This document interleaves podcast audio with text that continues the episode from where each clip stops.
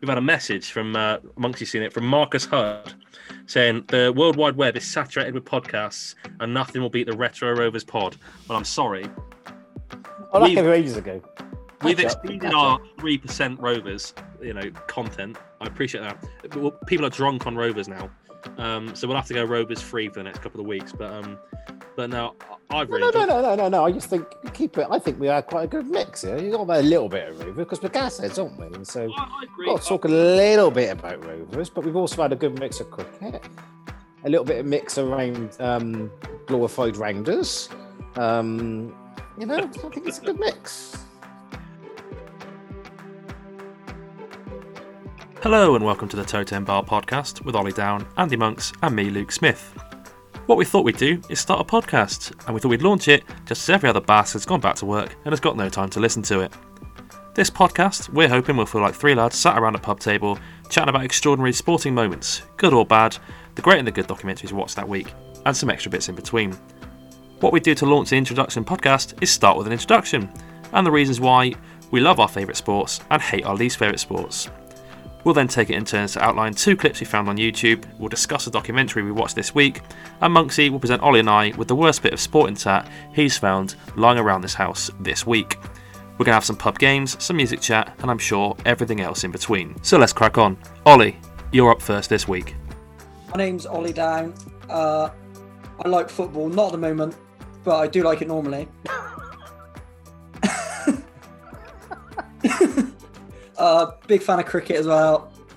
Uh, yeah, that's about it really. I'll, I'll give anything a watch really. I'll give game of chess a watch if Rovers or England are playing. I remember you once saying you'd, you'd watch you'd watch Tiddlywinks. You'd, Oh, get yeah. the flares out for Tiddlywinks if England were playing. Oh yes, definitely. And what about you, Andy? What's your uh, favourite and least favourite sport? Um, I I wouldn't say I've got a favourite sport as such. Um, I like all sports. I, my old man would always joke that I'd watch two flies falling up a wall. I thought it was a race.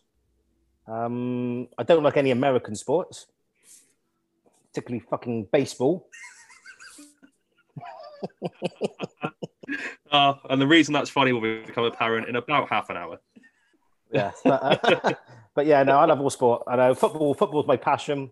I love cricket. Um, I don't mind rugby, much to your uh, bemusement, Luke. Um, speedway, pool, snooker, darts, you name it, I like it. as, as you can see, Monksy's got his cotton traders jumper on. No, no, no, no, no, no, no, no, no. Stone Island. Oh, it I'm is a still, Island, I'm Stone Island right up. You know, we're in the totem bar, aren't we? So you've got to be Stone Island right up. You know, in case it all kicks off.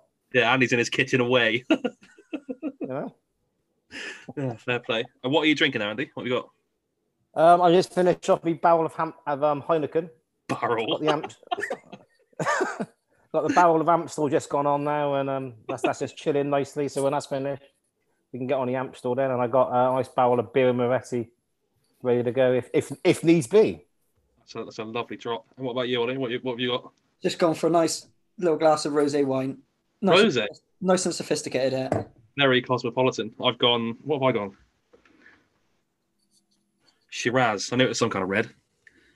Um, yeah, it's quite nice to be fair. I know I know Um, you guys are a bit are a bit younger but you do remember what the totem you don't remember what the totem was like I can't really see many people on the totem drinking. Shiraz or go, walking in going can I have a, can I have a drop of rosé please Yeah.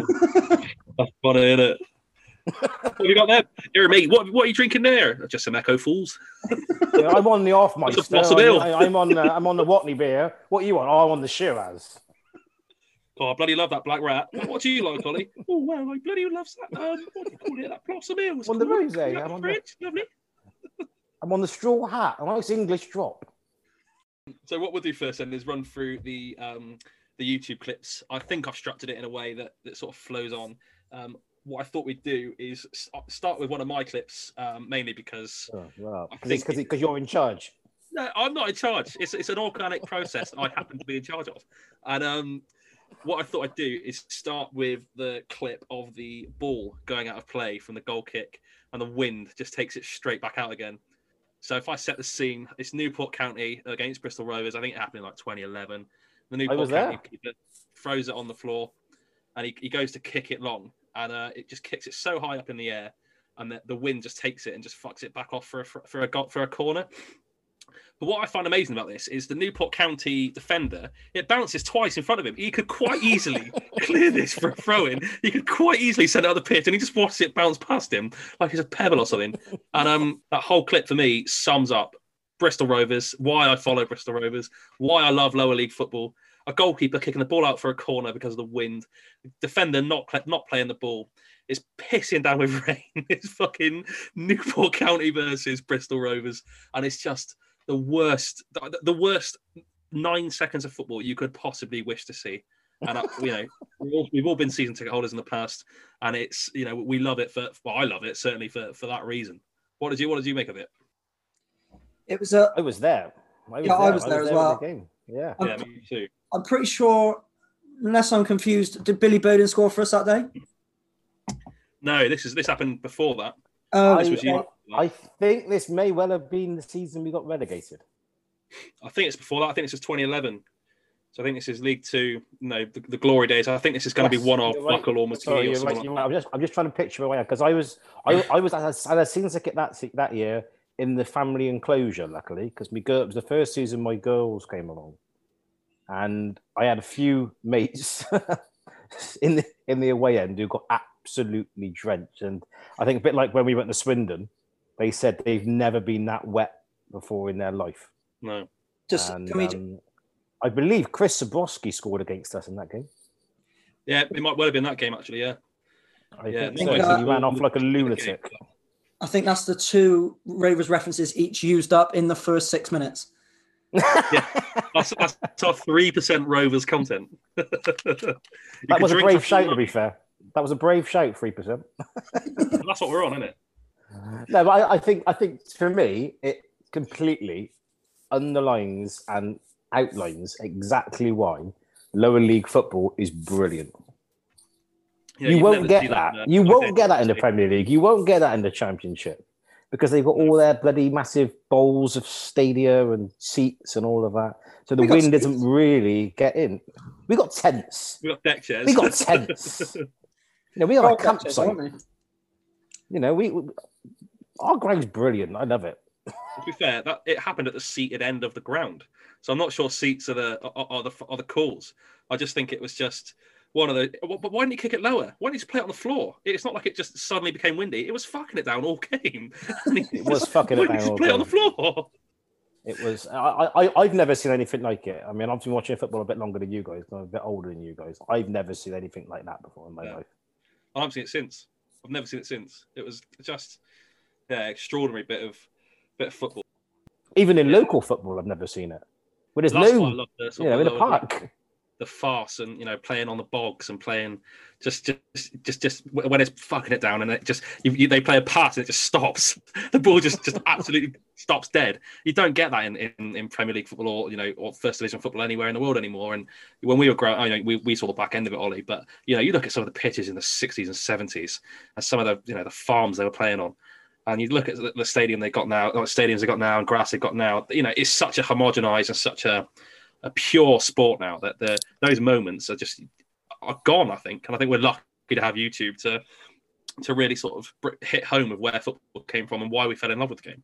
Uh, for I, me, anyway. I remember one of my first moments of watching Rovers was Rovers played a home game. I can't remember who they were playing. We had James Hunt playing for us in midfield, and I remember he tapped the ball around the keeper. It was absolutely levering down at the man in front of the platform end.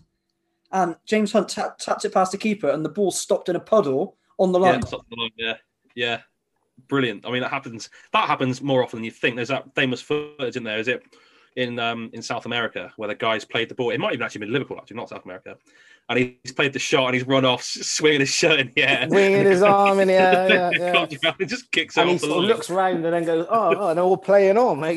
yeah, that is funny. That is a good clip.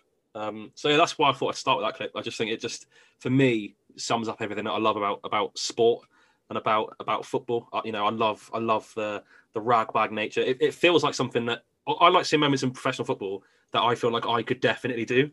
And I feel like I could definitely do that with no wind. You know, I'm so shit that I've put enough backspin on it. It's come back in the air. That's how bad I am. So, um, to be um, fair, I think if you took the goal kick, it would go back out again, but you'd be able to take it again because it wouldn't have left the box. are you are you insinuating something that I'm not very good at football, Andy? I wouldn't be so rude as to say that, but if the cap fits. We don't fit. Um, that's that's my problem. Um, so fine, that's that clip done and dusted. Um, Andy, why don't you introduce what you brought to the first clip with? Um...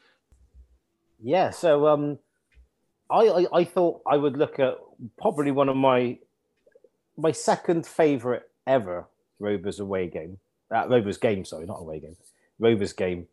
Without looking at a derby game, I've had some amazing derby games. I was there when um, all the fans went on a pitch, when Peter Beadle scored and all of that, and obviously great games. I'm probably not allowed to mention Wigan away, which is probably the best away game ever I've been to because I'll be, I'll be running to fan of every week. No, so Wigan this... away is banned. Fuck Wigan away. So this game is probably the most memorable game I've ever been to for obvious reasons. Again, I've never seen anything like this before in my life. Um, when you look at the two sides, actually, Rovers against Brentford um, from 1996, and you look at the Rovers side and you look at the Brentford side, we had no, they, they had a much better side on paper than us, and we absolutely battered them that day. We won 2 1. And the fact that Rovers played extremely well um, is never really been talked about. All the game is talked about is the Phantom Whistler.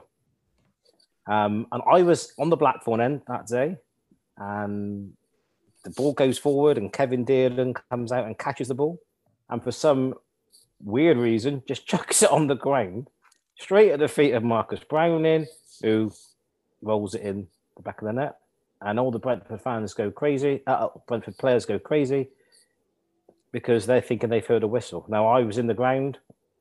I haven't got the greatest hearing, as you probably are aware, but I didn't hear anything. I've never yet met a Rovers fan who heard a whistle that day. So either Kevin Dearden's a dog, or there wasn't a whistle. so what happened is basically the, the keeper's just put it down, thinking he's heard a whistle.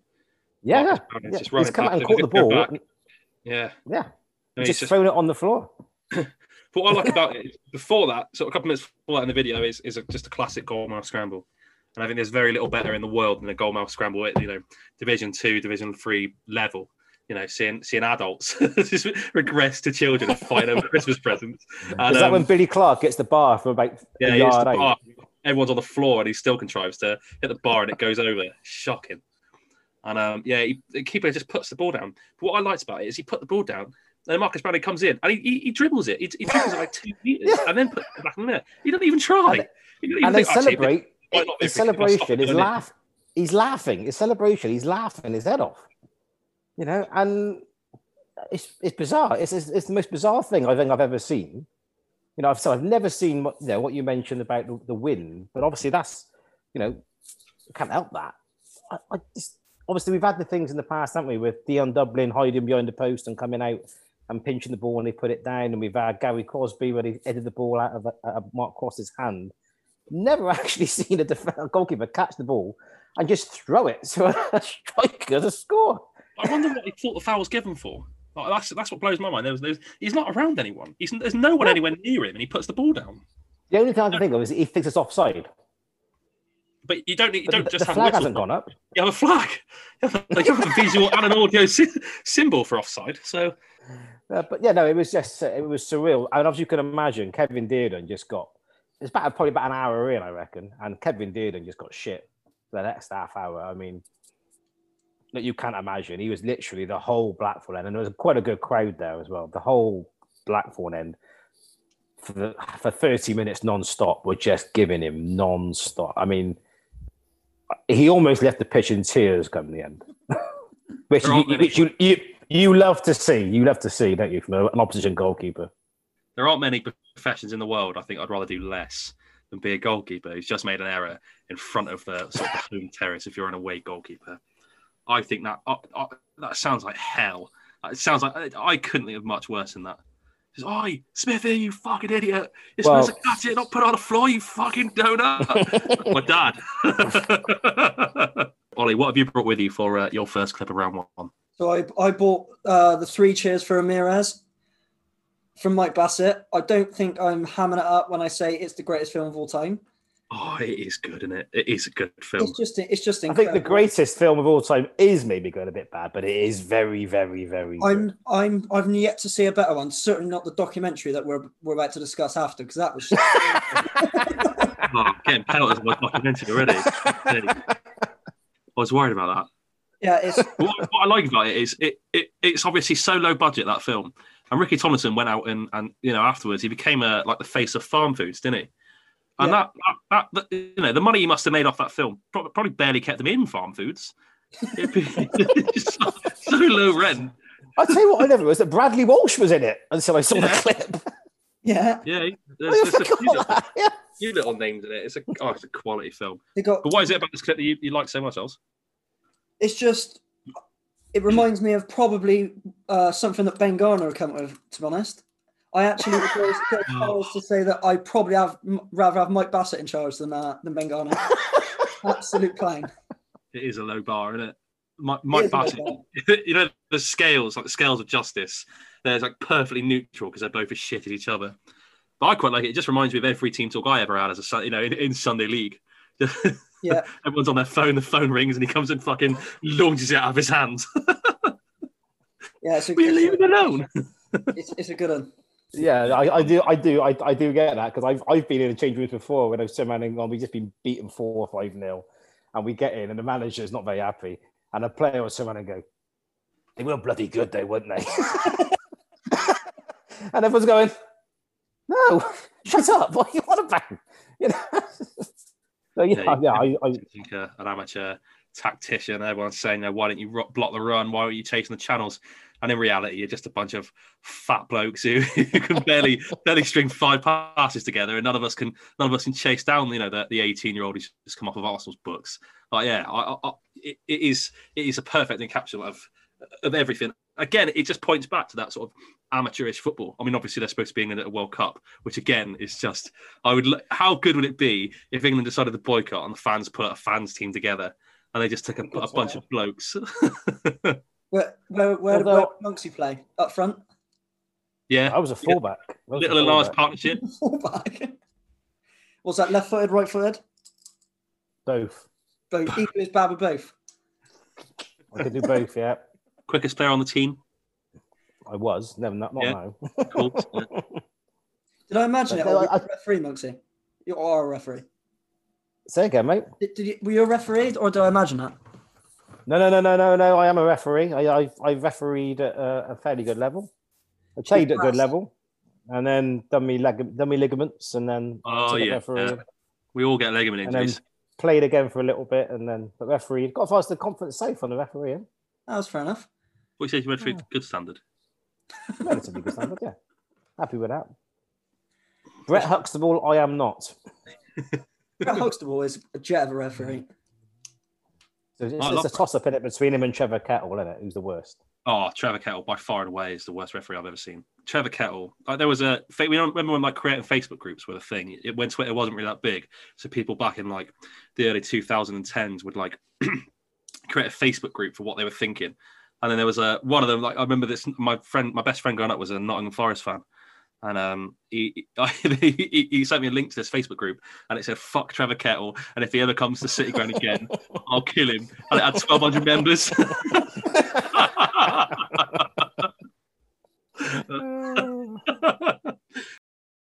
so I probably get in trouble now because I used to I used to swear back at the players. If they would swear at me, I just say, "Fuck off." Did you have a You know, I, up can- player? I, I can remember one game where one bloke's had a uh, he's had a pop at me for giving a, what he thought was a, a, a corner when it should have been a goal kick. He's gone down the wing and ten minutes later and crossed the ball straight into the into the crowd in the background. And I've gone, fuck me, you're fucking you're telling me I'm shit. Look at the state of that. and to be fair, he turned around and laughed at, yeah, fair play, ref.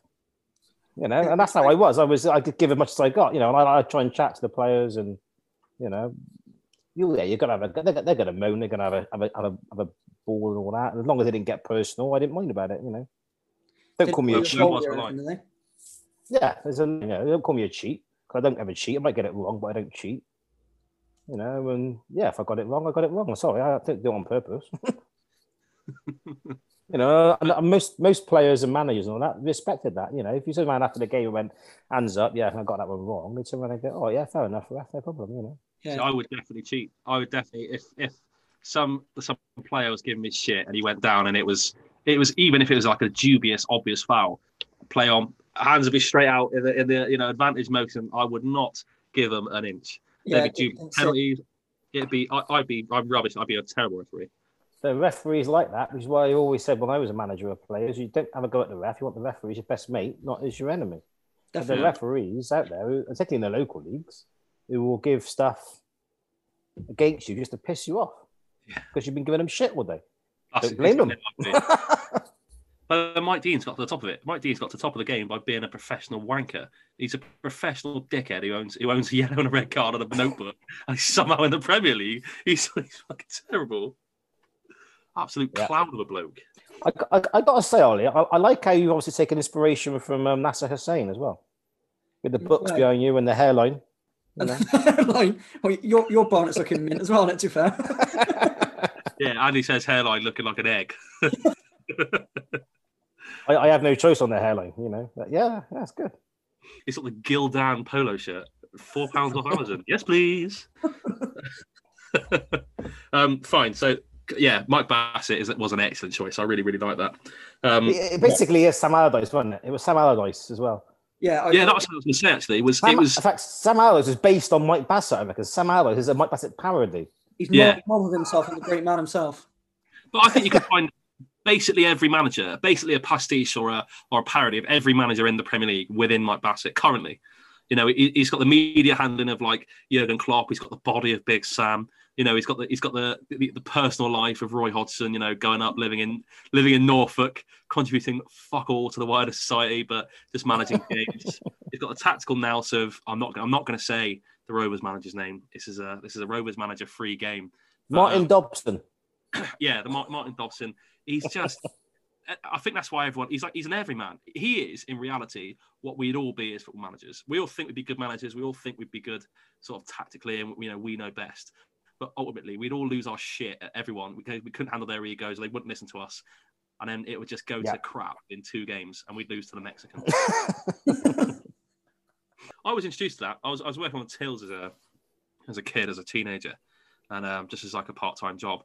I was introduced to, to that film by um by this this kid who came down from Nottingham. He was like a male model, and now now he's on YouTube and you know really successful. So you know he's gone on to have a great career, and you know the legacy he's left me is fucking Mike Bassett. So you know our careers have gone in very different directions. Um, right, so we've just had a little break. Um, let's crack on then with round two of the clips, and I believe Andy, we're going first with your second clip.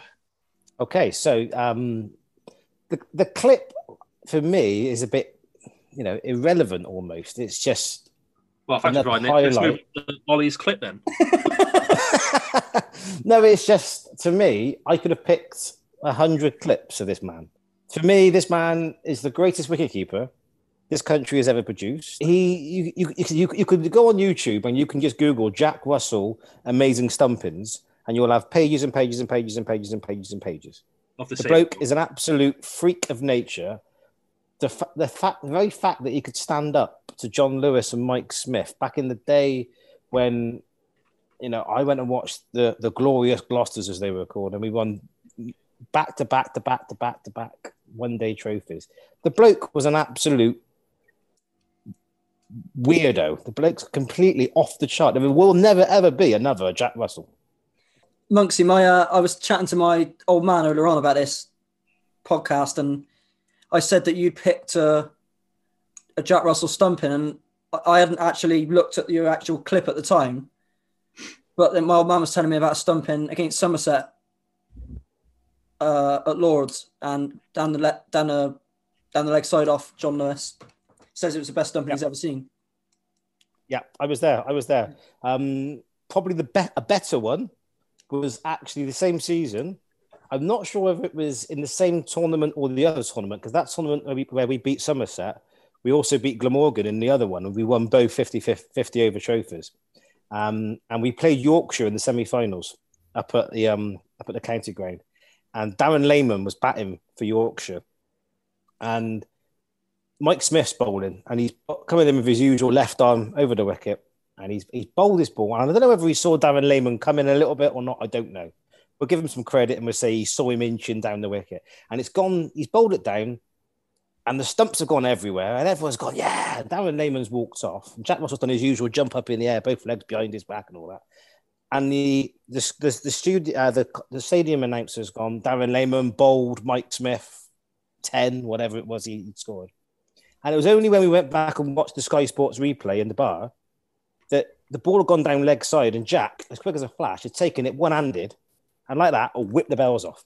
It was so quick, nobody in the stadium even saw it, and everybody thought he was bowled. It was the most unbelievable bit of wicketkeeping I have ever seen in my life. And I could probably say that about four or five things. When he played for England, he played for Gloucestershire, the bloke was just completely up up there, different different level. I, I know keeping has changed now where you've got the other bat and all of that, but as an actual gloveman the, with the gloves, there will be nobody ever like him again. I was thinking about this earlier on about um, cricket. You know, you're, you're you two are absolutely massive cricket fans. I like cricket. I like watching cricket. I love you know going to watch Gloucester live. I'll, I'll go and see them as as much as I can in a season. You know, a Gas and Glos double header on a Saturday. You know, on a sunny Saturday afternoon in August. You know, I I don't think there's many better days than that. I absolutely love that but I don't profess to be a, a cricket nerd. I don't profess to to understand all the um, all the, I don't know all the field positions to be honest. I don't, you know, I'm not an encyclopedia when it comes to you know pre 2004, 2000, probably the Ashes. I'd say 2005 Ashes was when I really started getting into cricket. So anything before that was kind of really passed me by. But what I was thinking was like sport objectively now is better. You know, the athletes now are better than they've ever been because of sports science, because of the facilities they've got. They are much, much better than they were. But what I was also thinking, loads of games have changed. Now the rules of football have changed so much. The rules of rugby, rugby is a completely different looking game now to to what it used to be. Rugby league, especially, and um, what what amazes me is like like cricket. The, the rules, if, you know, I, I, could be Philistine here, but but looking at that and looking at the way that the, the, the field's set up, looking at the way that the bowler comes into bowl, all right, there might be slight nuances and slight re- refinement of the detail of the way that they're actually attacking and the science that goes into the analysis of it. But it just you, you could you could put that in black and white and claim it's from the 1800s, and you know you, you, you kind of believe it. I mean, there wasn't any telling the 1800s, so you, you would be a little bit skeptical, but you could, you'd believe it, wouldn't you? You know, it, it, it's a game that has has kept its you know, it might have lost its, you know, its standing in, in world sport in terms of popularity. Maybe not world sport because of India, but you know, certainly in the Western world. But it's one of those games that to my eye, hasn't changed all that much. And I think that's a, I think that's a really, really good thing. It's managed to endure. You know, all the fans have died, so no one goes to watch the, you know, the tests anymore. You know, certainly the local tests. But I think it's it's I one of those. They do. They, they, they, they do in England, don't they? In India and Australia, you're right. It has died out. Yeah. In you know New Zealand and your Pakistans and certainly in your West Indies, who were obviously dominated for years, didn't they? With their great, the great bowlers and the great team they had. But the speed they have, even now, you know, I was watching another cricket documentary, um, which I'm sure we'll cover in a couple of weeks when it's my turn again, uh, if you ever let me have a turn. And um, and even now, you know, the, the, the, bowlers all fear the West Indies. You know, the, West Indies haven't had a, a wonderful side since the 80s. They've had some, you know, some special players come through, and they've got some big hitters in their team sitting in the batting lineup for the last sort of 10 years. But but yeah, that that team's so enduring, and that's what I love about cricket. You know, those teams, those wonderful teams, can, can play in any era. I don't think that's the case in football. I think wonderful players can make it, but I think wonderful teams. I think the Arsenal Invincibles now, if you take it back to football, battered, battered every week because of the way the game's changed. But I think you can take a wonderful cricket team, and you know that that '80s Barbados team, sorry, the West Indies team, basically Barbados, but the West Indies team, they were up from would, Barbados in Jamaica, would, would be up there now, wouldn't it? And I, I love that about cricket. I think I think you're right. Really, you're right because the rules of football have changed so much. Cricket, I can't stuff. think of I can't think of any rule changes that have come in recently. I know I know in my lifetime being out LBW, if it ball pitches outside leg has come in. Well, television. Obviously, you've got the, the, rules that have changed with you know your television referee and the the, the, the yeah, and you've and, yeah. The rule hasn't changed. It's just yeah, we can refer it to. Yeah, it's just the way it's officiated, yeah. isn't it? Yeah, yeah, yeah. Yeah, fundamentally the same. And cricket's got how massive... to do VAR properly. they do do it properly. Yeah. Cricket's got a massive image issue. I think you know certainly Test cricket. You know the, the talks of reducing it down to four four days have thankfully sort of subsided for now, but that'll be back on the agenda soon enough. people aren't going to watch the, long formats of the game. But I think that you know, for, for people who love pure unfiltered sport, okay, there's a little bit of television in it, there's a little bit of you know, there's alcohol advertising all over the place, there's, there's gambling, etc. So there are issues with cricket, but I think the the, the nub of the, the the actual like fabric of the sport remains pretty intact to me for cricket, Yeah, and, I, and that, that that's to me. You watch that wicketkeeper now. If he came now and did that stumping, it would still be considered. It wouldn't be considered retro. It would be considered genius, out of the box thinking, which Yeah. it was at the time. I think I think there there are sports that don't have that anymore. The other thing that makes Jack Russell unique was the, the lengths that he would go to. Now, Gloucestershire in that era had some fantastic players Ian Harvey, Mike Smith, Jon Lewis, Mark Alleyne, Martin Ball. I can sit here and name them all. Right? They were very famous for putting a score on the board, and it might not be a massive score, and they would defend it and they would squeeze. The and Gloucester the biggest part of that squeeze was Jack Russell.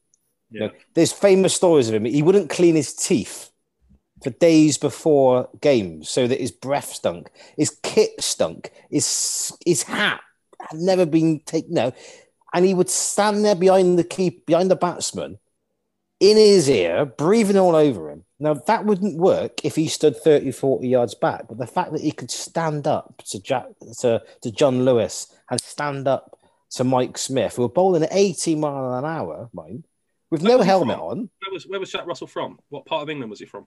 He's a Gloucester boy. Oh, imagine that. That Yeah, fucking Yeah. Aren't you bored yet? he would make life so uncomfortable, so uncomfortable for the batsman that he didn't want to be there. And that was what got that, that great Gloucestershire side. He was the integral part. And I know if we look at the Kim Barnetts and the batsmen that got the runs and the Harveys and the bowlers and all of that, but he was the one that brought it all together. He was the glue that held it all together. And for me, the, the, the most phenomenal cricketer from from Gloucestershire that I've, I've seen, him and Courtney Walsh for me are the two players that I've in my lifetime from Gloucestershire that are the, are the legends. I just love the idea that he's got a, a really rich Gloucester accent. Here, mate. Aren't you bored yet? Here. Call that weather. It's returning. There's good. There's good drawing in this weather, isn't it? Put the cl- clothes on. I'd be dry quick as a flash. Boom. Elsa! rip the bails off. good clip that actually, and I think the next clip again. You know, again it's cricket. I, I think this is for me. I mean, Ollie, I'll let you introduce it. What, what what's your what's your second clip for this round, mate? So the clip that I, the second clip that I brought to Totem Bar was the clip of England winning the Cricket World Cup in uh, last year. It's when England win on England win on a Super Over. I, pro- I don't really need to explain it, do I? The surroundings, it the whole country went absolutely mental. Trafalgar Square went ballistic. The pocket Yeah. The Columba Club went ballistic, didn't it, Luke? The IRA bar of Newport went absolutely. Everywhere, everyone and everywhere just went ballistic, didn't they? It's good. yeah. Except for the miserable bastards behind the bar that were at the Columba Club that told us to shush when England have just won. England and Wales, by the way, have just won. Uh, yeah, England and Wales, England and Wales. Yeah. I was I was uh, told off for my language, and I'm pretty sure I, the, the language that I returned with is even worse than the original language that I used. What were you speaking French? Yeah, something like that. Yeah, yeah it, was, oh. it was a good good Sunday afternoon night that was.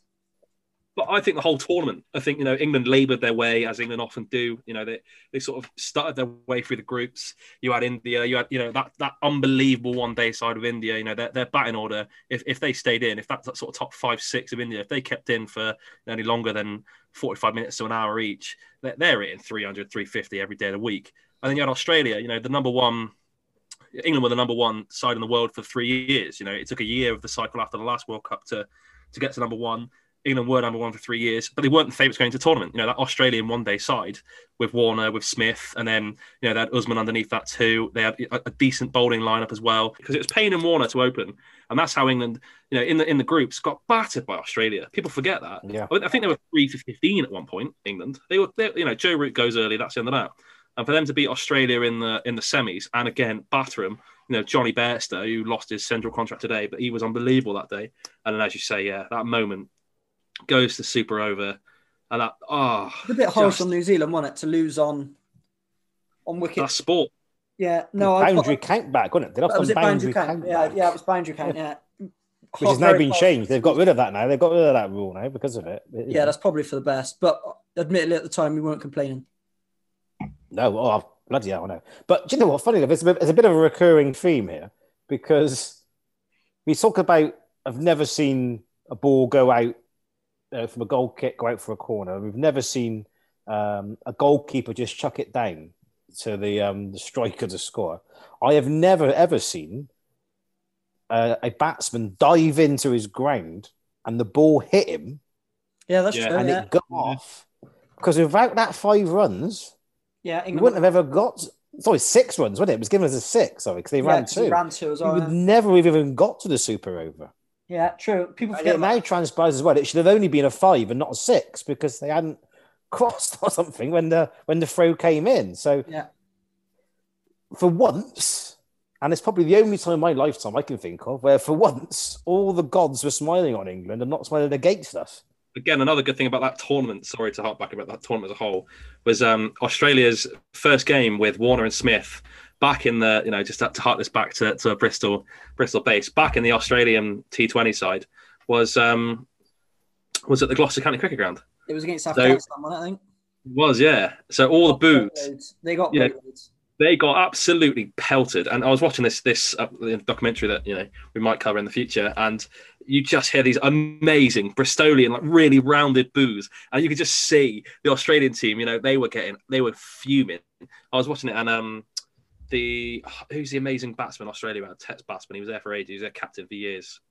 Ponting. Yeah, Ponting. He was on their, he was their assistant manager on their coaching team.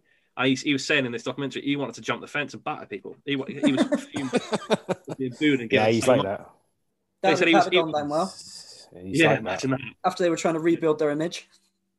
For me, New Zealand were the most consistent threat the whole time. Yeah, they were. Yeah.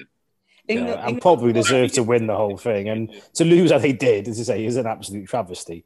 But I don't care. Well, can, you imagine, can you imagine how the English would have taken it if it had happened to us? You know, when Frank Lampard's ghost goal that didn't count, and we still talk about that now. Can you imagine? Yeah, yeah, yeah, yeah. even though we lost 4 1.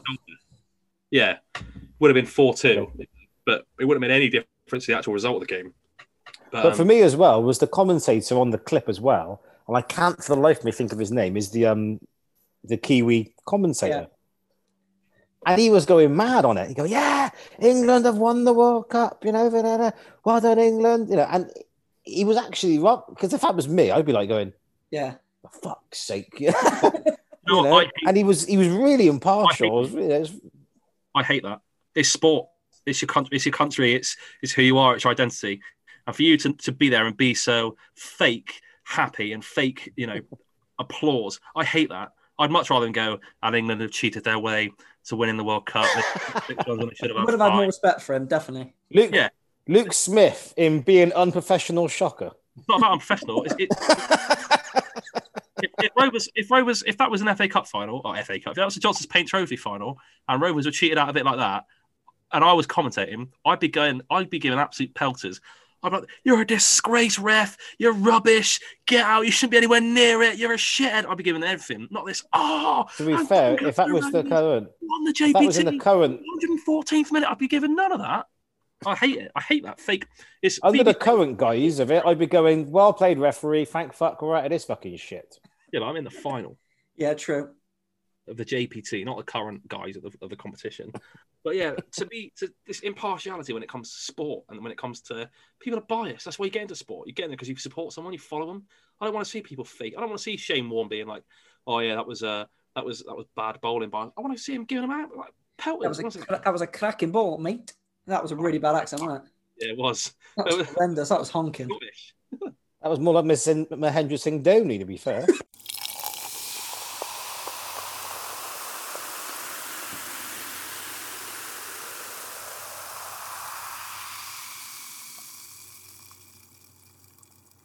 So I'll, I'll move on to my third clip. What I loved about that Cricket World Cup clip mainly was it was one of those sporting events that you remember where you are and you'll remember that for the rest of your life. And it was one of those sporting those those moments of your life that, that it, it, it's iconic. It's one of those. It's sport. It's at its best. It's visceral. It's it's it's it's carnal. It's aggressive. It's it's one of those reactions you just think, yeah, fuck New Zealand. I've got nothing against New Zealand, but fuck them, like that, like, yeah, that kind of yes.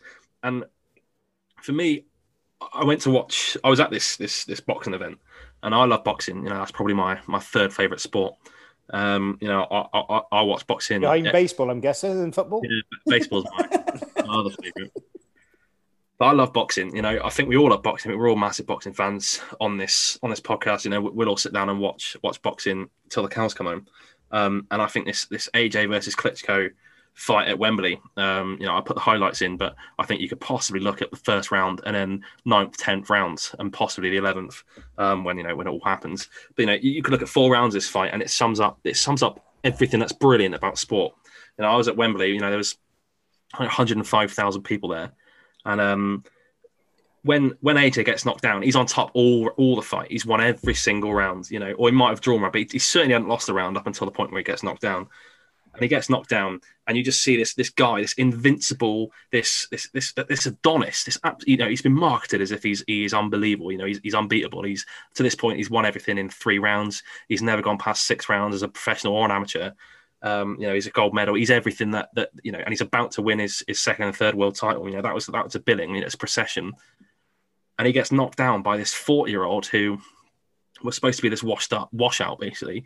Um, you know, an excellent champion, but it was supposed to be the end of his reign, and he gets knocked down, and the silence in the stadium. Now, Wembley Wembley Stadium, there's hundred thousand people there, and you could you just see that the limbs from the, the Ukrainians around the pit around the ring uh, in because they get half the ring each. You just see these limbs, and you can't hear them. You just see everything, and everywhere else around Was you was there- definitely silent. Was there a, a few come over, had there? Well, he had Klitschko had his um his entourage, so all of his trainers and all of his you know all of his VIP tickets and stuff. They all had ringside seats, so they had half the ring, and so did AJ. And when Klitschko knocked down AJ, my abiding memory of this is the silence around me because AJ then didn't throw a punch for three rounds. You know, he got up in I think it was the fifth or the sixth round. He didn't he didn't throw a punch. He, he didn't even try and get out of the way. He was he was there for the taking. And I think a younger Klitschko, I think he was hurt. He was hurt. he, he didn't throw a punch. He, he, he was he was Yeah, awful. He was, he But- was hurt. He was quite clearly hurt. Um, and those that say that you know he hasn't really got any fight about him and he hasn't got a duel, I think that proves he has. I mean, he got up. He was quite clearly hurt after that knockdown. And he got up and he, he managed to stay in the fight and show a little bit of heart and a little bit of guts. You say he didn't come back with much, but you don't When he- have to at those sort of points. You stay in the fight, you know. yeah, and that's what he did brilliantly. You know, he stuck in there. Didn't, And when he won, M- Monks, you had a go at a little dabble at boxing, didn't you? I've had a go, yeah. Did you win? I got I'm I'm I'm signed. I I, I won on points. Yeah. That's nice. That's nice. You were gonna have a go as well, Luke, weren't you? yeah, I was supposed to be doing it in Yeah, but yeah, Luke bottled it. Luke bottled it. Um, Oh, yeah. I, I've I've I've signed up again to do it again once the COVID thing is. is yeah, all, I, I um, secretly, I, I was if one you- if you fancy it, Luke, you know. out- you know, I killed a million people just to get out of boxing. but what I loved about what I loved about this event was when I've seen Rovers in my life promoted three times, and each of those times were were moments I'll never forget. They were brilliant. They were they were like feelings of just insane emotion.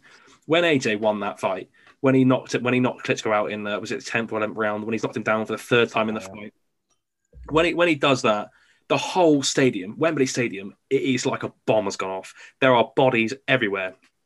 It was limbs like I've never seen before. It was absolute carnage. I've got to say, it was. I- I can't expect. It's the best sporting event I've ever been to. Was it better than Sammy Igoe at Wembley? It was way better.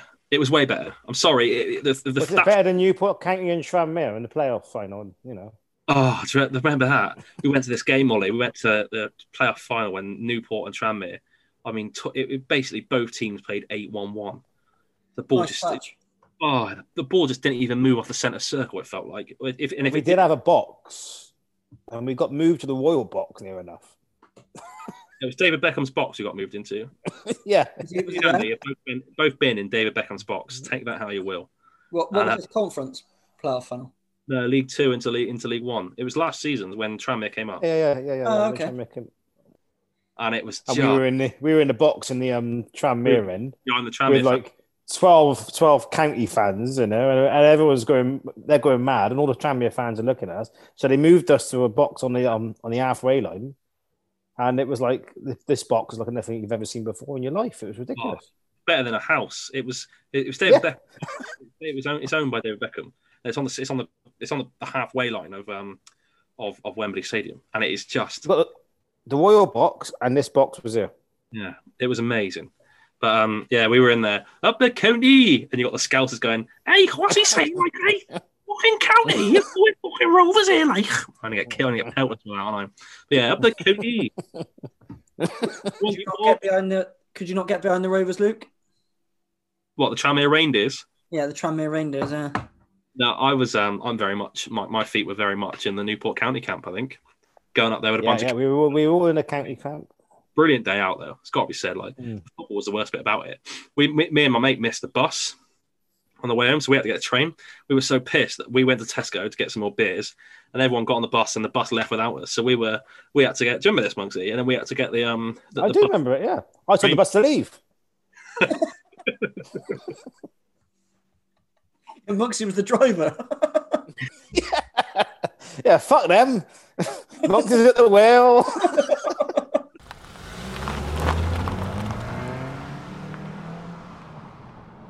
Yeah, I, I remember my by memory of that is that the Ukrainians going mental and no one can hear them. The silence in the stadium, the absolute limbs, and then coming out to toilet. You know what boxing events are like if you've ever been to one, like a big event. Um, there was blood all over the toilet. So people scrapping on the concourses outside Wembley. There were people scrapping inside Wembley. There was you know, you know, amateur boxers thinking they're Anthony Joshua because they've just watched him, and um, just battering everyone. It was, it was, it was like it was what I imagined football in the '80s to be, and it was brilliant. Every second of it was absolutely. Checker trousers and loafers ever, was it? It literally was. It was those fake Burberry caps. it was big white collars like that over the sleeves. It's basically like a vicar with a Burberry cap on, battering everyone, and it was fantastic. With a nine pound hot. I mean, it was obviously it was like that when I fought the neon in Newport. You know, it was you know What, everyone, in you the old cinema. when you when you get the when you get the massive blocks of events. You know, you know Monksy leading leading the night on against you know the Bristol Bomber against um you know get, How you was the the, bloke you fought, the proper the proper big boxing nights. You know. He, how, fought, he fought a sack of potatoes and only won on points. did, I, I, heard, I heard a rumor that the bloke you were fighting only had one arm. And that was tied behind his back. um, I'm, I'm I'm not saying a word. I'm not saying. I'm not rising. I'm not biting. Yeah, I had a little black eye and he had a broken nose. You know, so oh, you give him a good pasting then? He broke his Well, nose I did break his nose. Yeah. in 16 out gloves, whatever they are. What I thought we'd talk about now is we're going to talk about the the documentary. Um, I think I'd like to hear. I, I- I'll explain what the documentary is, and then I'd also like to hear sort of Ollie explain what he thought of it because I I think this this section of the podcast is is is ultimately just going to be Andy letting rip. So I'd like to get Ollie let Ollie have a, a have a word or two Um, um, you you may be surprised. You may be surprised. and then and then go from there. So the I've written loads of notes about this. I I I will introduce it properly now. So I think the, the documentary itself is called "The Battered Bastards of Baseball." It is on um, Netflix. You know, just just type in "Battered Bastards" and you'll find it. And um, I I think it's it's it's absolutely an absolutely extraordinary documentary. I think for me that there's oh, what have I done with the the notes? I think I've lost my notes. I wrote five thousand words of notes yesterday and I've lost them. There, they're gone. But anyway, it's basically about an actor called Kurt Russell who um, no, it's Bing Russell, isn't it? It's Kurt Russell's dad. Um, Kurt Russell's his boy. yeah, so Kurt Russell's a, an actor. Did you actually watch the uh, documentary? I've watched it twice. Uh, So it's it's Bing Russell, who is Kurt Russell's dad. Kurt Russell's an Oscar-winning director. Um, Bing Russell was in, um, Bonanza. but yeah, Bonanza. He did seven seven hundred episodes as the um, as the sheriff of, of, of the town in Bonanza. But his first love and his first passion in life, um, before acting, was baseball, and he was a he was a baseball fanatic as a kid. He, he watched the Yankees play, he would go down and watch the Yankees train, and you know he, he'd try and fight kids over over baseballs that went over the fence, etc.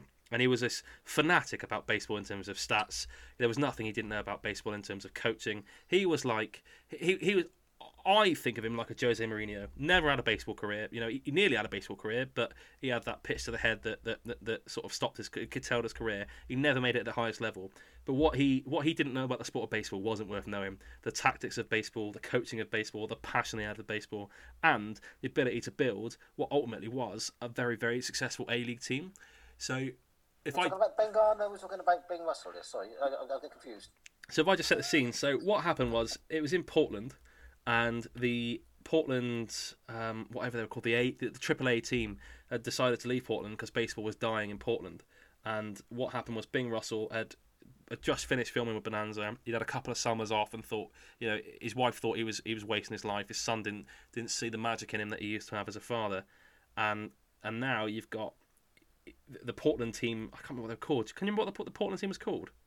The first one. called- They're, they're a AAA team. So baseball's got three standards of of of of, of teams. I, You've got, bloody, I, I can't remember, but it's, it's annoying me. you've got the AAA teams who are your sort of uh, your, your, your Premier League teams. You've got your your double A teams who are who are the, the the younger talent, and then you've got the A teams, the A rated teams who are the really young talent that just come out of college baseball and they're trying to they're trying to make their way in the game. But they're all affiliated to so the A Portland Beavers. Beavers, Yeah. fine.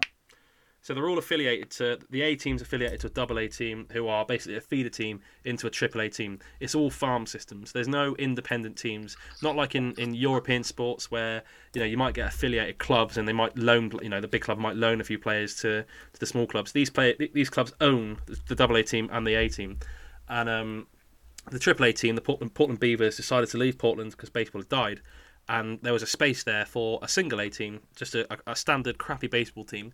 Um, that that Bing Russell bought for five hundred dollars, which I think is an extraordinary figure. Can you imagine buying a football club for five hundred pounds or whatever the equivalent exchange, exchange rate is? And, and It was in 1974, to be fair. but and, and then just chucking it in League Two. It's it's that is mental for me. That that sum of money is extraordinary.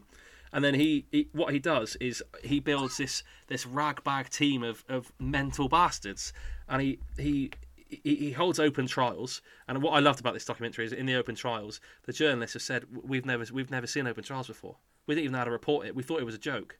You know, they thought 30 people were going to turn up, and 450 people turn up for the first day of open trials, and they've sold cars and they've sold things to to fund the petrol journey to get over there. One guy hitchhiked for four days, just just for the love of the game.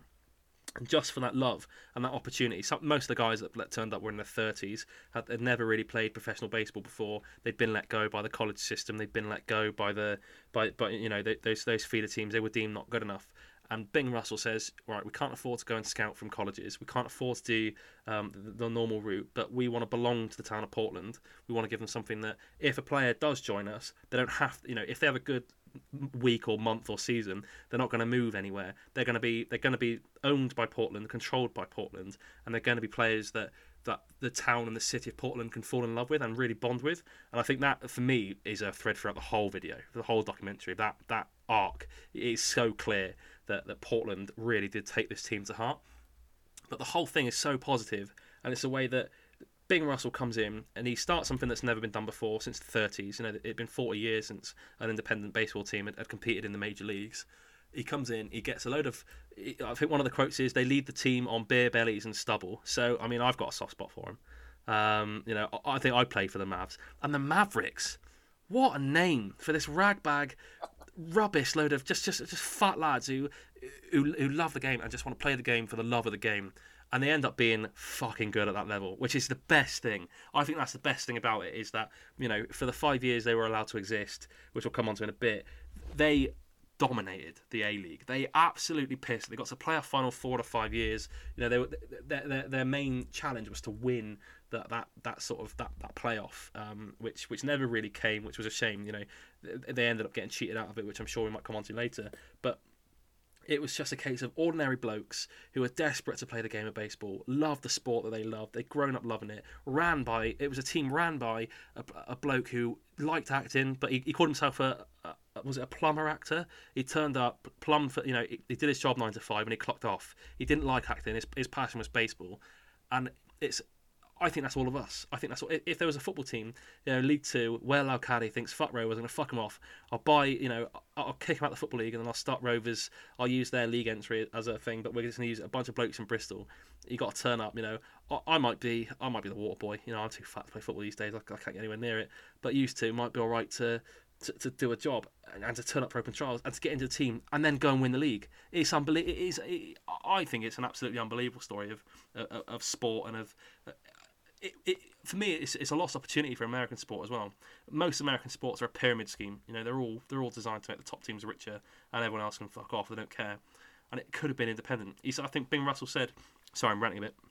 That um, he fell in love in baseball when there was 205 teams, 205 towns, and they all had a team of their own. And then by the, by the 70s, there were there were 48 teams, you know, and then they had the AAA league, and everything else didn't matter. They were getting they were getting crowds of 38 by the time that the um 38 people to watch professional sport is. I mean, that's county cricket level, isn't it? That's that's how low that is.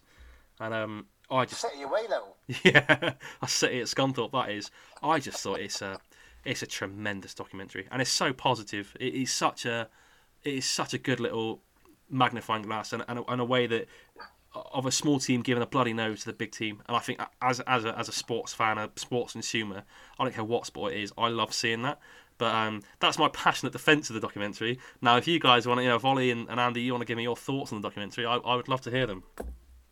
Go on, Monks, you can go first. What did you think?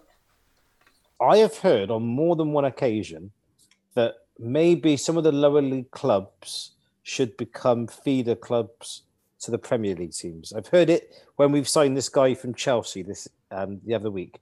Maybe we should become a feeder club to Chelsea um, and, and get some of their young kids in. And this documentary actually highlights it for me the absolute reason why you don't go down that road. Yeah. You know, we are an independent football club. We are Bristol Rovers. We don't need a bigger boy, a Premier League team, giving us all their young kids to try out and then pinch all our best players because otherwise we're just going to go down the same road as what baseball has gone. Yeah. And that Chelsea team doesn't care if those players win or lose. They care about the minutes and Correct. they care about the statistical improvement. They couldn't give a fuck really about the, the goal contributions or anything. They care about uh, about the you know stealing bases and stuff like that. It'd be equivalent um, yeah, as I say, I, I, as I said, I think it's a massive missed opportunity for baseball. I think it's a and, and the fact that they're, they're they're a rule unto themselves. They don't they don't you yeah. know they lobbied it so well that the the competition rules don't apply to baseball. The immigration rules don't apply to baseball. You know they, they can go and make up the rules themselves, and we'll cover the end of what happens at the end in a minute. But but yeah, what did you think, Ollie? What, what were your thoughts on it? I thought it was uh, yeah, it was all right. I you uh, I'm not a big lover of American sports. So that's the first thing. However, I can see a you can see a situation in this country with football that, depending on what goes on with coronavirus, where clubs yeah, are gonna clubs are, could potentially be struggling. So you might see these sort of situations. Like Wimbledon did a similar sort of thing, didn't they? When they went bust, went right to the very bottom and have come back. So it, also just, just quickly on Wimbledon, Wimbledon are now an affiliate club of Chelsea. So AFC Wimbledon, yeah. Are, you know, the Chelsea women play there. The Chelsea women own their, they bought their old ground off them, but they also Wimbledon were an affiliate club for Chelsea's academy players. So it, Wimbledon are a really good example of that.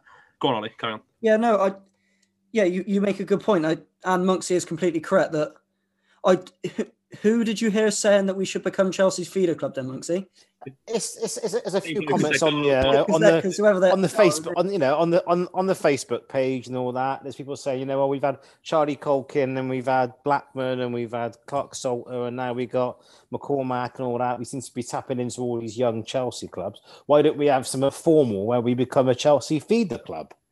And I'm just like, really? No, we're Bristol Rovers we don't yeah. need to be a feeder club to anybody. Absolutely. We can sign people who we want and, and get the young kids in, great. But the minute you go down that road of different clubs, you know, I heard it before with Crewe becoming Liverpool, a Liverpool feeder club because of the number of players that Liverpool have signed from Crewe and all that.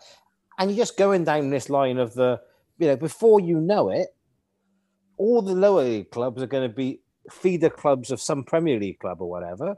And when do we then get to a point many, many, many, many, many, many years in the in the in the future, when Bristol Rovers are playing um, Crewe in the um, Johnstone's Paint or whatever it's called trophy final, And suddenly Liverpool are sending down their first team, and Crewe are sending, and Chelsea are sending their first team to play it because their affiliate clubs are making send players down willy nilly, which is basically what happened in the documentary, wasn't it? That is You what happened. Yeah, to ruin the end, they got to the playoff final, and uh, was it the Chicago um, Cubs sent their not it might been the Cubs, but sent their AAA team down to to beat them in the final, just so that the establishment won.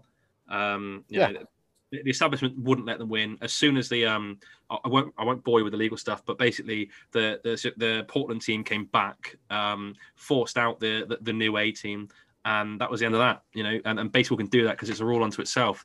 But I, I- think the str- the strongest thing, what struck me most about it, uh, I think you both nailed it on the head, and, and, and echo my thoughts exactly. Was it was it's all identity politics. It was all about identity politics in sport. You know, beyond my, the the actual wider political spectrum, it's all about how do you feel about that club you support, what it means to you, and how you go about supporting them. You know, th- that team was dead. It was reporting crowds of 38 people before before the, the, the, AAA team left.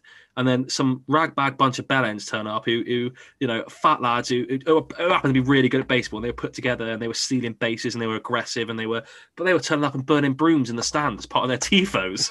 I mean, they, they had a tifo, brooms on fire and brooms being chucked and um, shouting sweep and stuff. And I just thought that is the closest thing I've ever seen to an American sports team of, of, of any of the sports. You know, I take a passing, not interest in, but passing watching of of it being something like a European, Europe, and all their all their MLS teams are manufactured. All of their, you know, they're all they're all controlled. They're all rubbish. All of their major league baseball teams, as we just said, they're, they're all pyramid schemes to make the richer teams rich. Um, sorry, the rich teams richer, and it was the closest thing to that independent that that's what I, and it, again it harked back for me about rovers all three of my clips so far all my choices have been about what i what i love about the sport that i love and the team that i love the most which is obviously rovers and it's just that if rovers were if rovers were a baseball team it would be that team, wouldn't it? It would be that for me. It would be that you know when we were going bust, and we had Andy Rammel come down, and Andy Rammel is this star pitcher who came from the Yankees, and he wrote a dodgy autobiography about you know people being taking drugs and, and the gay lads kissing at the back of the bus. I, can I step in there?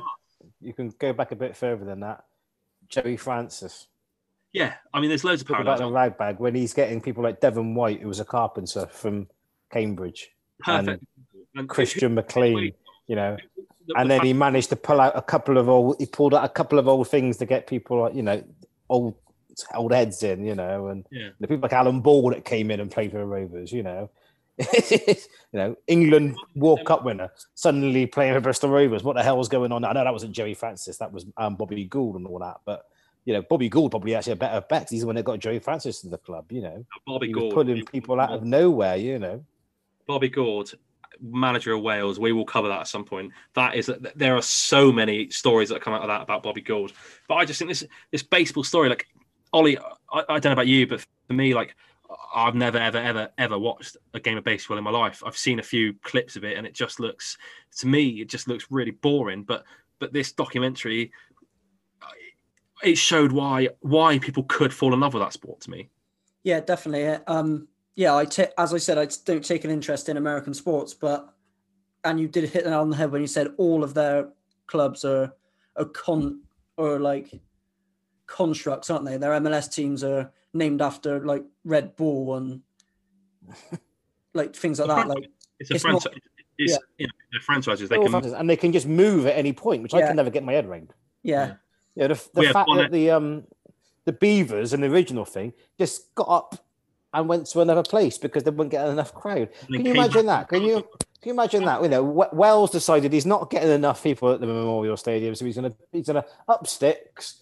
and go to go to Delhi, know. get the crowds in, and come back to yeah, Bristol. No, no, I don't know. They're going to go to Hereford, for example, and call it the Hereford Rovers. Yeah. And and and the same and, and Rovers' place in the league is taken by Hereford Rovers. The whole thing of American sport to me is completely alien. It's completely weird. The sports are completely weird and completely alien. The fact that they play for a World Series in sports where they're only them in the country that plays is completely weird and alien. Yeah. Um, But, I think, as I say, harking back to Wimbledon again, another really good example. Wimbledon were the team that, that this happened to in the UK. You know, in, in- certainly in European, sp- it might have happened in other countries. I'm, I'm ignorant to that, but in, in England, in, in, in football league, was was Wimbledon. Was it 2004? Were moved. You know, they were on the they were on the brink of bust and were moved to Milton Keynes to start a new in a brand new stadium and basically a franchise football club. And it was take you know that, that, that the heart and soul of that football club and that community was ripped out. And I think it's the closest again it's such a i was really sad at the end of that documentary i was not only sad because that team doesn't exist anymore and it was a beautiful kit can you imagine if someone like you know Peru or Paraguay or you know one of those international teams turned up wearing that uh, red with the one single white stripe down there and then like Peru written across. Oh, it would be glorious. The Peru Mavericks. Oh, it's such a good kit, and it, even if City wore it, you'd think, yeah, fair enough. Like I, hate everything they stand for, and that badge makes it a naught out of ten. But take that badge off. No, oh, it's no, beautiful. No, no, it's just being silly now. right, just, can we take can we take the Shiraz away from Luke, please? Whoever's doing the table service, can we take the Shiraz away from Luke? I'm on the Cab Sav now. But um, oh, there we go. He's mixing. Yeah, that's why he's talking nonsense. So you can take it away all you want. But I just, it just left me with a overwhelming feeling of, of of genuine sadness. I fell in love with that team. I fell in love with the Mavericks watching that. I love Bing Russell. I love Kurt Russell. I love his wife, who were all passionate about each other and about the game. I love the players and how much they loved him and how much they loved the sport. I love the fact they all went just to play for the love of the game. They were earning four hundred dollars a month. It was nothing. They were they were earning less than minimum wage. He kept people there. There was a, there was a point in it. He said um, he had a thirty three thirty on the roster. Yeah, he said it was crazy for an A League team, paying them four hundred dollars, and he kept them there because they said if if there's no one here in this team that you can't fall in love with, you don't belong at the ballpark. And I think hmm. that's Rovers for me. Uh, that is. But then you think Rovers probably got a thirty-man squad, haven't we? And we don't think anything of that. And yet in America, that's that's crazy. So have that number of people is crazy for a lower league club. And yet if we had if we had that, which we, we should probably have if you include the first year professionals that we've got. That I know we've sent a few out on loan and all that. We've probably got that easily. And yet we're still going sign more, sign more, sign more. You know, so it's very much a different mentality to American sports to the to, to what we got over here.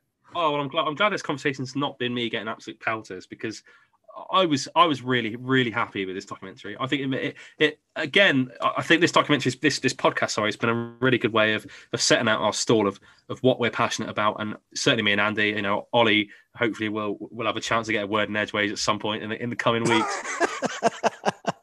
of what we're passionate about and, and why we're passionate about it. And this baseball team, if that existed now and they were independent and they said fuck off they were giving bloody noses to everyone, I could get involved with baseball. I could, with that just with that team alone.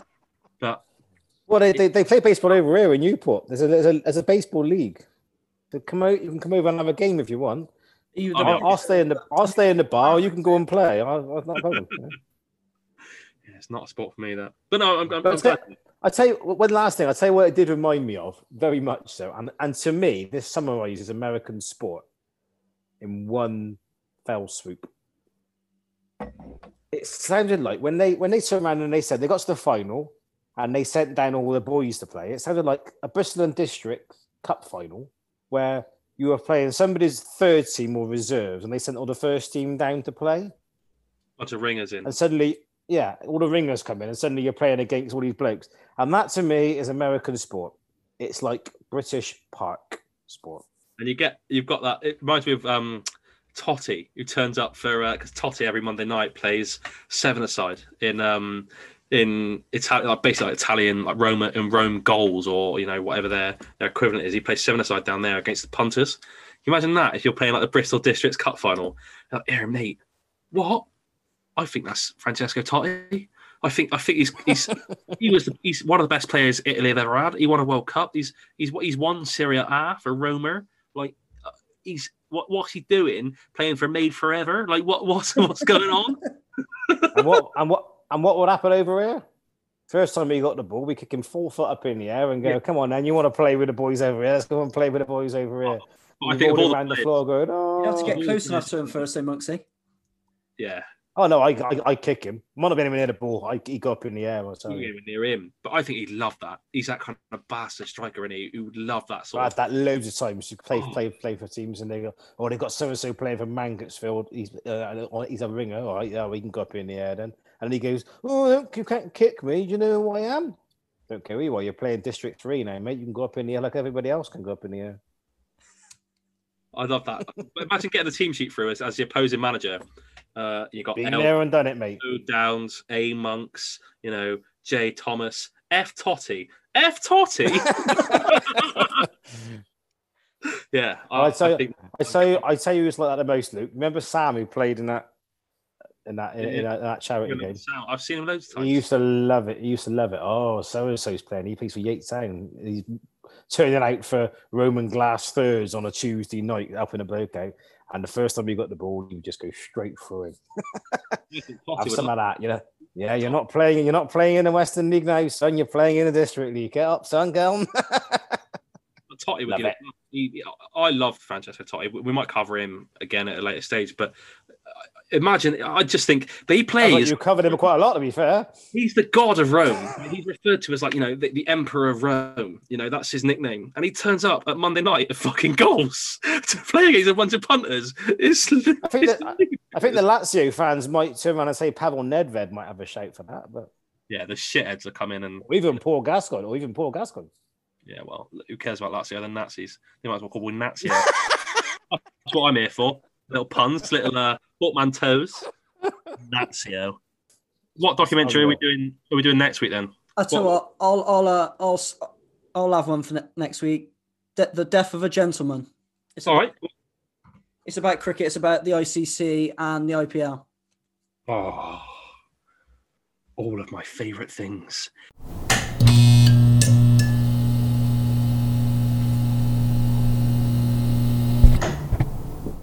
What we'll do now is we'll move on to the um, the, the surprise bit of the podcast that I've not warned either of, of of Andy or Ollie about, but this is dun dun dun dun dun dun Ollie versus Andy. Do you think I could be a good voiceover actor? That was quite good, that wasn't it? What we're doing here is we want this to feel Sorry, like have a I, have I gone to a sec? Have I gone to a sex line by accident? I've got a cross line here. Excuse it, me. it, it, I got a- premium rate that, didn't it? I got a cross line. I got a cross line. I'm like that red, that ruby red guy. I am wearing tight boxer shorts. so what I want to do is is every week I want to pit Ollie versus versus Andy, and I want them to. It's it's basically like a little made up little pub quiz game or a pub game or something shit that you play at the table just to pass the time. This week is a little quiz. Next week it could be could be anything. This week what I've done is I've called it You're having Amazon. That's You're having Amazon. And what I've done, that is a shit pun. You'll see in a minute. It's about shopping. So I've got five items from Amazon. yes, it's about shopping. I've got five items from Amazon, and the closest person to guess the price of that item from Amazon wins. So it's best of five. Yeah. okay. Um, and What do, I, can, what do we win? uh, you get you get a point, and then We'll at the end them of the series, the end of the series, What do, and what do winner points gets a make? crate. Prizes. Prizes. We'll get Yeah. winner gets a crate, whatever. I'll buy a crate for the winner. Um, Yes. so now it's now it's on. yeah, exactly. So Nah. I've, I've got five Now random items from Amazon, and I want you to get if you can guess to round pounds. Don't go into pennies because then I have to do maths and I can't be bothered. So if you can just do round pounds. So if I say to you, I don't know, this Nivea chapstick, if you go three pound fifty, you're immediately you're immediately disqualified, and it also means that one can't guess three pound and one can't guess four pounds. Play in the spirit of the game. Play it like it's cricket. And it, If you and think it it's worth also more means that, I'm don't go a wondering why pound you're over. buying Nivea chapstick. Oh, I've really had this. It's lovely. As well. oh, where's my? There it is. I was trying to figure out why. There it is. Lovely stuff. But um, yeah. So I'm not going to ask how you get chap lifts. the first round of dun dun dun dun, Ollie versus Andy. Dun dun dun. Can. I suggest we invest in some sound effects? Some jingles or something. Yeah. We will trust me. The jingles. yes, they're so expensive. So I've been looking at the cheapest jingles I can find to license them, and I'll send you them, and we can decide which ones we want to buy. Um, so the first item of Andy versus Ollie is a Russell Hobbs 19750 rice cooker. To the nearest whole pound, how much do you think a Russell Hobbs 19750 rice cooker costs? Ollie down. Forty-five pounds.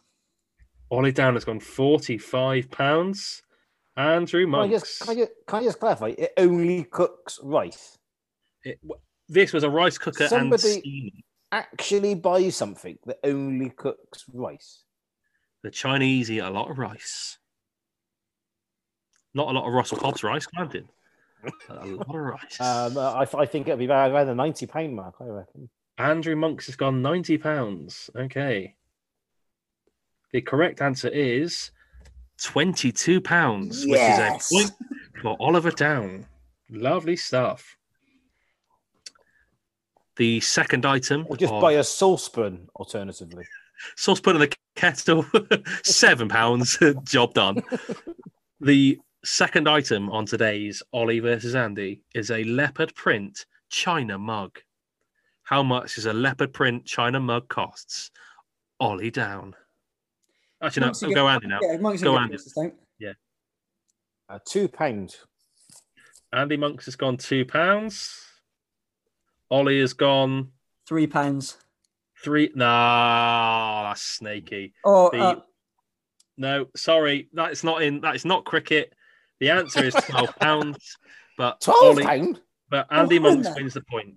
Andy wins the point. Twelve pounds for a That is not mug. cricket. We said that at the start. Do not be a dickhead and just go a pound over. Guess what you think it's worth.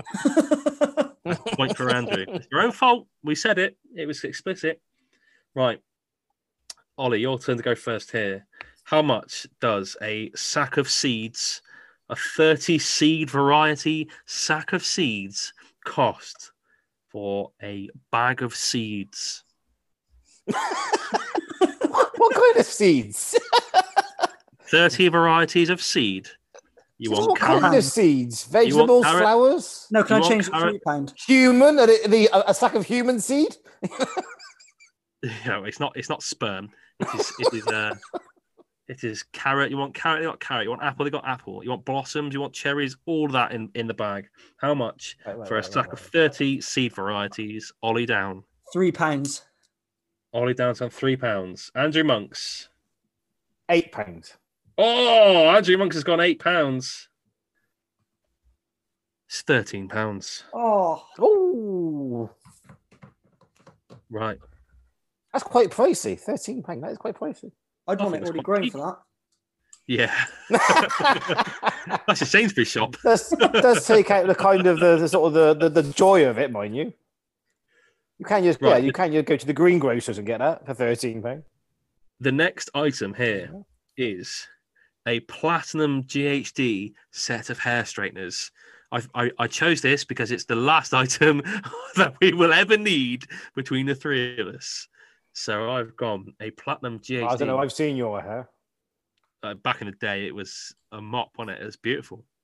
They called me the SpongeBob of his generation.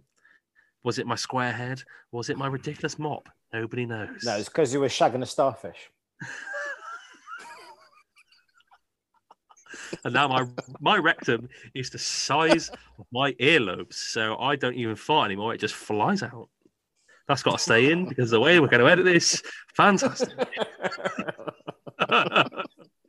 right, so who is it? It's it's it's Andy first. You're gonna go first, I think. Yeah.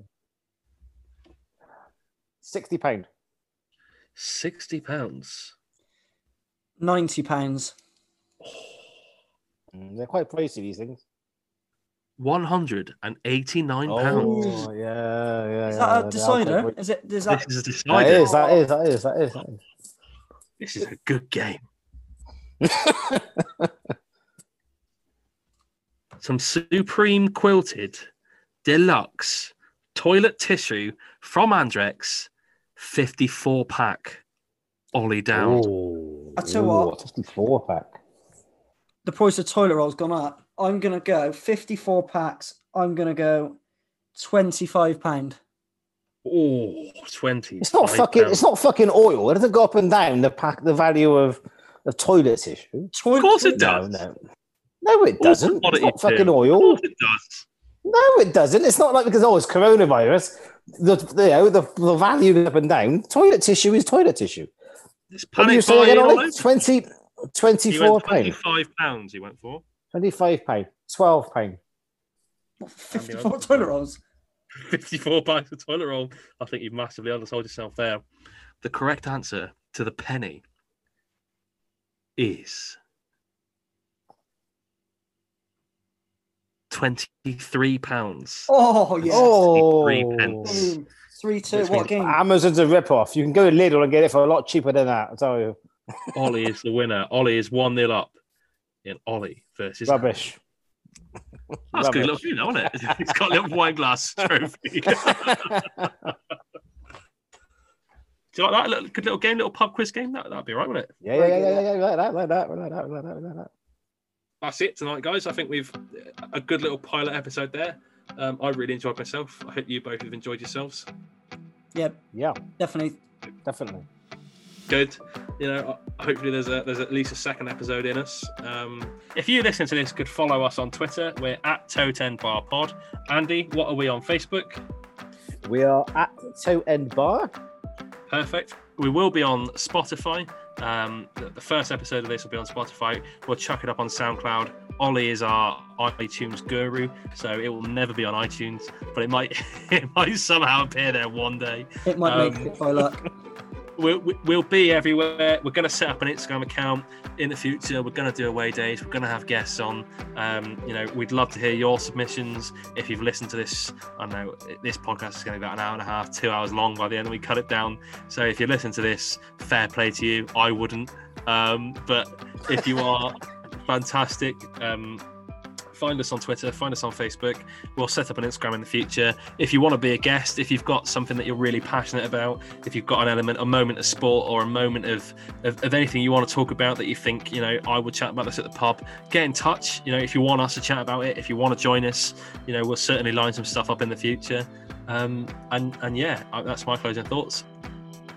Thanks for sticking with us. It will get better. It will get smoother, I promise. Um, and, and and you know, thank you, thank you very much for listening.